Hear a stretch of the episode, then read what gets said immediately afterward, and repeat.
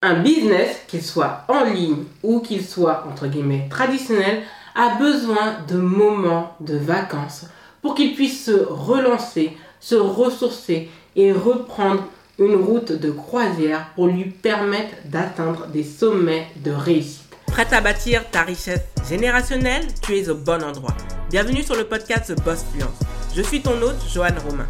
Cette émission t'est consacrée pour maximiser ton potentiel financier et t'aider à te mettre en avant sans t'excuser. Ici, on parle de stratégie business et marketing pour développer une véritable présence en ligne et faire de ton business une assise financière pour toi et ceux qui suivront tes pas. Si tu as l'habitude qu'on ne mise pas un seul centime sur toi, attends-toi à être challengé. Bienvenue dans ce nouvel épisode de The Boss Fluence disponible en podcast et en podcast très heureuse de te retrouver puisqu'aujourd'hui on va parler vacances, business, parce que l'été est déjà là, en tout cas pour les personnes qui habitent dans le nord de la France métropolitaine, et beaucoup se mettent en stand-by, soit de leur podcast, de leur chaîne YouTube, Instagram, TikTok, de leur blog, bref.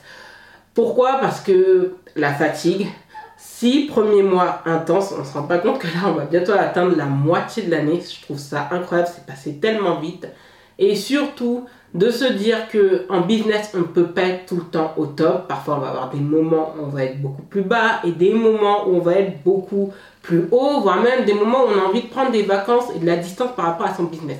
Et ça ne pose aucun problème. Et je vais parler de ma situation actuelle parce que pour les personnes qui m'écoutent uniquement en podcast, par rapport à The Boss Fluence, j'ai mis en stand-by jusqu'à la fin du mois d'août le compte Instagram de The Boss Fluence.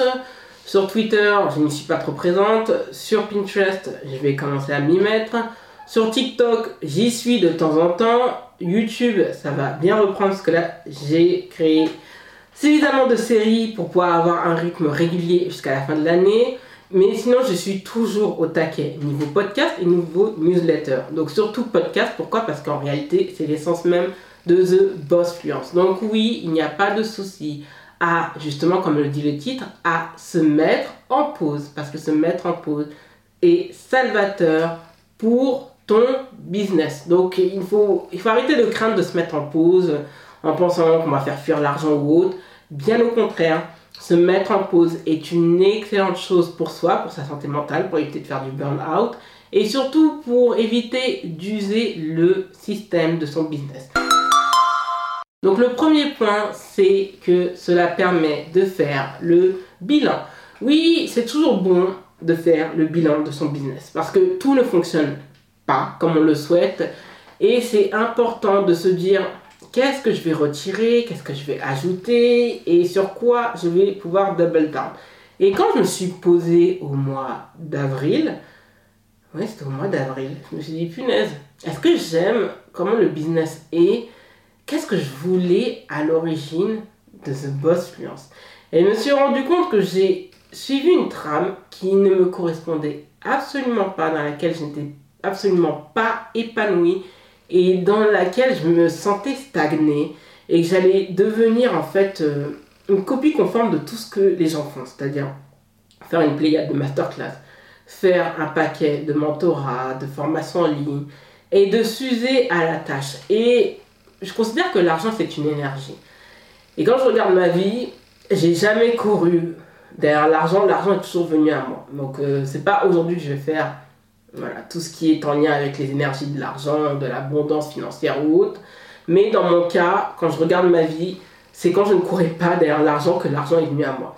Et en faisant tout ce tas de formations, j'ai commencé à me fatiguer. C'est surtout les deux derniers lancements celui de Make It Public et celui de Becoming Your Own Niche on Demand, qui, m'ont, qui ont sonné le glas. Et je me suis dit, waouh, si je vais continuer ainsi, je vais radoter, je vais épuiser mon audience et surtout, je mets mon business à la merci du digital. Parce qu'un business 100% digitalisé, c'est un business qui qui prend des risques de se casser la figure, d'être remplacé, de ressembler à tout le monde. Et quand vous ressemblez à tout le monde, vous perdez votre spécificité.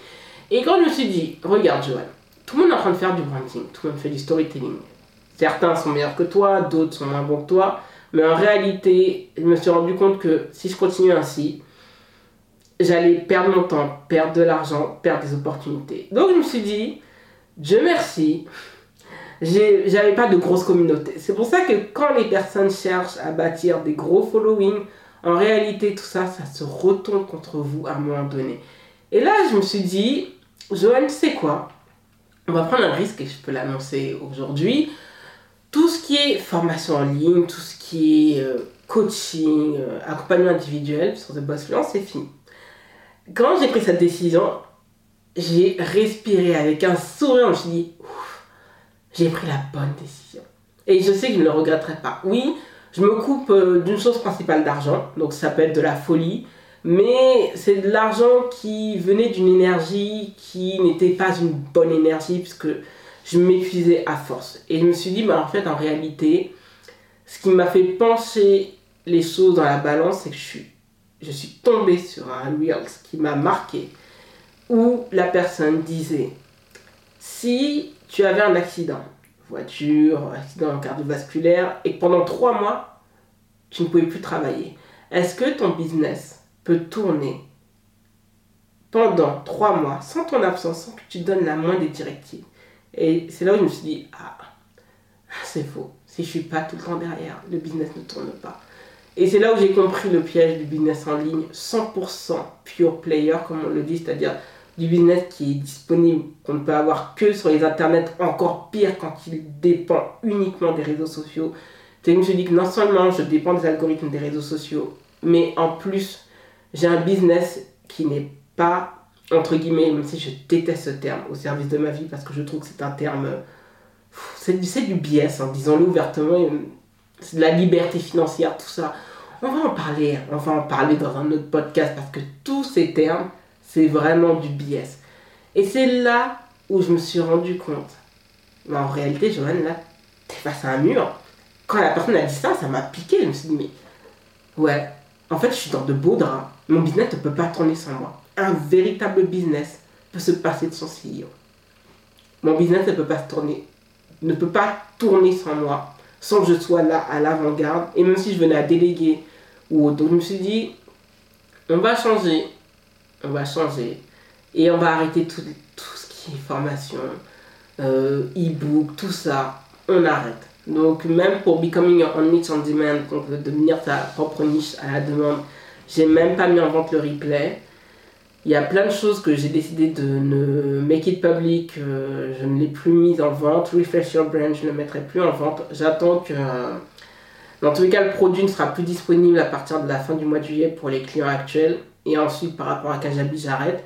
Et puis, je me suis rendu compte du coût, en réalité, de mon business. Parce qu'en réalité, vous avez un business, vous passez par Stripe. Stripe prend un pourcentage. Kajabi également, même s'ils ne le disent pas, en fait, quand ils prennent un pourcentage, dans le sens où vous payez mensuellement Kajabi. Et vous devez tout le temps faire rentrer de l'argent. Et moi, je me rends compte avec les personnes qui font des memberships. Il y en a une, par exemple. Euh, une personne qui entreprend, qui n'arrête pas de relancer toutes les six semaines en disant aux personnes de rejoindre son membership, pourquoi son membership, qui est en train de, tout simplement de se liquéfier. Et il me dit mais pourquoi en fait la personne elle cherche tout le temps de l'argent? Parce qu'elle a basculé trop vite en société, qu'elle doit de la TVA et qu'il faut tout le temps faire rentrer de l'argent. Et les gens en fait ne se rendent pas compte qu'ils rentrent dans un cycle totalement infernal. Et il me dit que non, la manière dont le business est ficelé aujourd'hui ne me plaît absolument pas. Donc on arrête les frais. Et je me dis que, ouf, heureusement que je suis chez mes parents. C'est un luxe parce que si j'avais des charges personnelles vraiment lourdes à payer comme un loyer, l'électricité, l'eau ou autre, j'aurais dû continuer ce système infernal. Et là, je me dis, je profite de mes derniers temps chez mes parents. Je repackage tout. Comme ça, depuis que je pars dans les prochaines semaines, je serai totalement tranquille. Et je sais que mon business sera sustainable, comme le disent si bien les Américains, parce que un business qui n'est pas sustainable n'est pas un business scalable. C'est-à-dire que, je le disais déjà, si vous avez un business qui n'est pas rentable de manière euh, stable, vous ne pourrez pas faire évoluer ce business de manière sereine, de manière pérenne, qu'on le veuille ou non. Et la formation en ligne, en réalité, c'est un produit digital sur lequel, en fait, vous n'avez pas totalement la main. Et c'est là que je me suis dit que non, il y a un problème. Et en faisant le bilan, j'ai pu voir là où il faut se concentrer, là où il ne faut pas se concentrer, revenir à la genèse de The Boss Fluence et travailler à quelque chose que je vais pouvoir vous annoncer dans les toutes prochaines semaines partout et dans lequel en fait on va build in public et sur lequel en fait je vais pouvoir vous montrer toutes les choses étape par étape. Donc oui, faire le bilan, ça rend service. Donc oui, faites des bilans, l'été arrive, de manière à bien terminer l'année 2023. Le deuxième point, c'est de faire, et ça c'est important, faire une nouvelle évaluation du marché, mais également des besoins de son client idéal. Oui, le marché est en train d'évoluer. Il y a des marchés qui se cassent la figure, il y a des marchés qui cartonnent et il y a des marchés qui vont se stabiliser. Par exemple, les marchés qui sont en pleine progression sont les marchés qui sont liés à l'IA. Les marchés qui sont en train de se casser la figure, c'est tout ce qui est en lien avec les business en ligne, les coachings en ligne, les accompagnements en ligne, les bootcamps, mais également les produits digitaux. Il y a une chute. Pourquoi? Parce que le marché est en train de se contracter. Il n'y a qu'à voir les chiffres dans l'immobilier.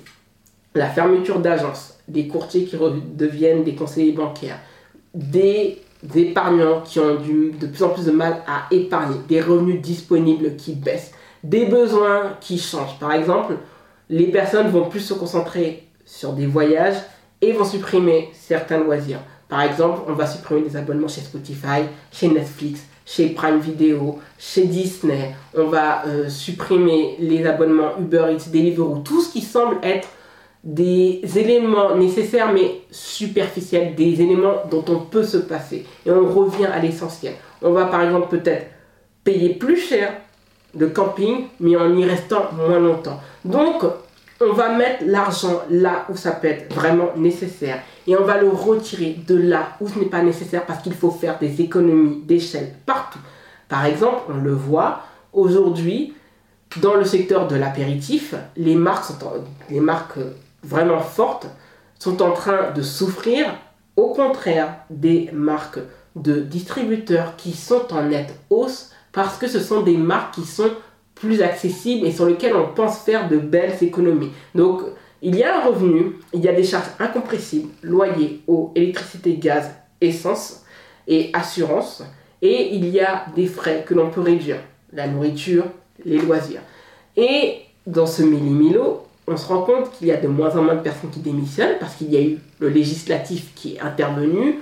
On a eu le fait qu'on ne puisse plus faire d'abondant de postes Sinon, en réalité, c'est considéré comme euh, une faute. Donc, on n'a plus droit au chômage. Les droits au chômage qui baissent. L'accessibilité au chômage, on est passé de 4 mois de taux à temps plein à 6 mois à temps plein. On va avoir le RSA qui va changer puisqu'on va se retrouver dans une bascule de Pôle emploi à France Travail où on va inciter les bénéficiaires de, des allocations RSA à revenir vers une activité puisque le but c'est d'aller vers le plan d'emploi. Donc, mécaniquement, les gens ont moins d'argent pour investir dans tout ce qui est en lien avec les formations. Le boom, comme je l'avais expliqué, entre 2020 et 2022, c'est terminé. L'abondance, c'est terminé. Donc, il faut se dire que si on persiste à vouloir vendre ces produits, on va continuer à avoir une baisse sensible du chiffre d'affaires jusqu'à mettre la clé sous la porte. Et il y a une vague d'agences digitales, d'entrepreneurs digitaux qui sont en train de fermer boutique pour revenir au salariat parce que c'est plus tranquille le salariat, parce qu'on a un salaire qui tombe tous les mois, qu'on sait qu'on a, a une projection nette du salaire que l'on peut toucher sur l'année et comment on peut répartir son salaire selon ses besoins, avec des horaires, avec une protection sociale. Donc il y a tous ces avantages qui reviennent en force.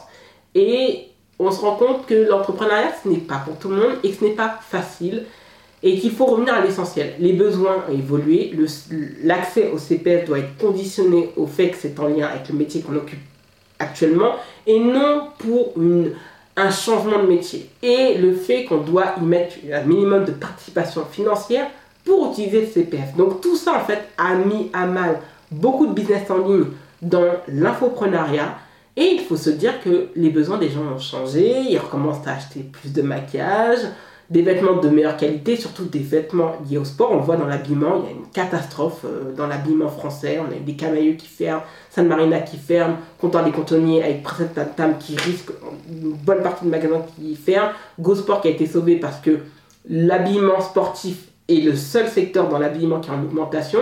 Donc, Les besoins, les envies ont totalement changé. Aujourd'hui, on va préférer investir dans l'holistique, dans euh, le bien-être, plutôt que de se payer une formation en ligne pour avoir les techniques, pour mieux se vendre en story, pour mieux se vendre en Reels. Et ça, il faut accepter ces changements.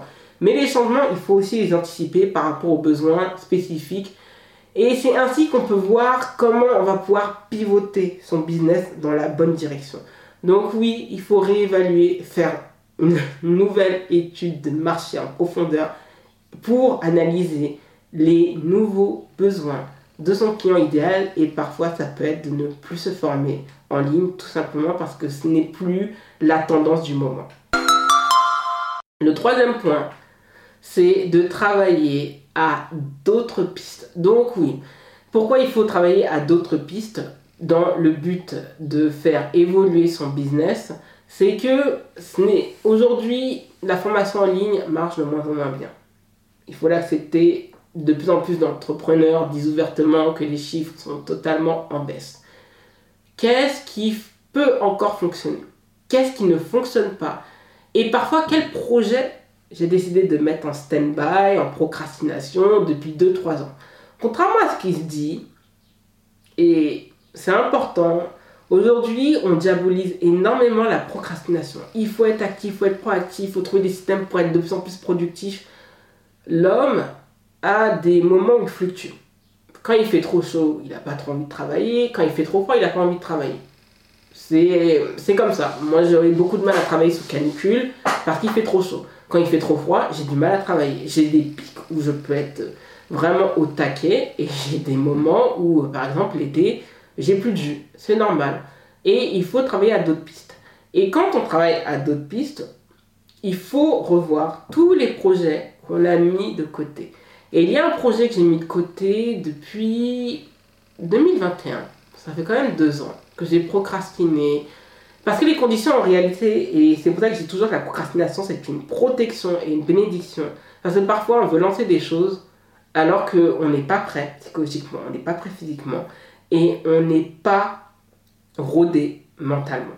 Donc ce projet, je l'ai mis en stand-by. J'en avais même parlé avec une ancienne cliente ouvertement parce que je pensais le lancer en 2021. En 2021, les conditions n'étaient pas réunies. 2022, trop tard.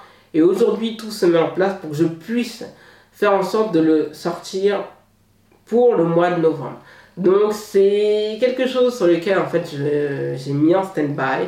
Je travaille, euh, c'est quelque chose qui me plaît, quelque chose que j'utilise au quotidien et qui en plus en réalité c'est cette idée est ressortie au moment où j'ai eu un avertissement par rapport à ma santé et qui m'oblige à être moins présente sur les réseaux et de moins consommer les écrans. Donc tout ça fait comprendre que il y a des choses à changer, il y a des choses qu'on met en stand-by, donc il faut revoir certains projets. Parfois ce sont des projets qui sont très prenants, on a peur de les sortir parce qu'on a peur du ridicule, on a peur qu'ils ne se vendent pas, alors qu'au contraire, ce sont, la procrastination permet de mieux peaufiner ses produits, ses services ou autres. Et là, je me suis dit, punaise, là, j'ai trouvé l'angle mort qui va rendre ce projet plus alléchant et beaucoup plus facile à promouvoir et à en détailler l'histoire.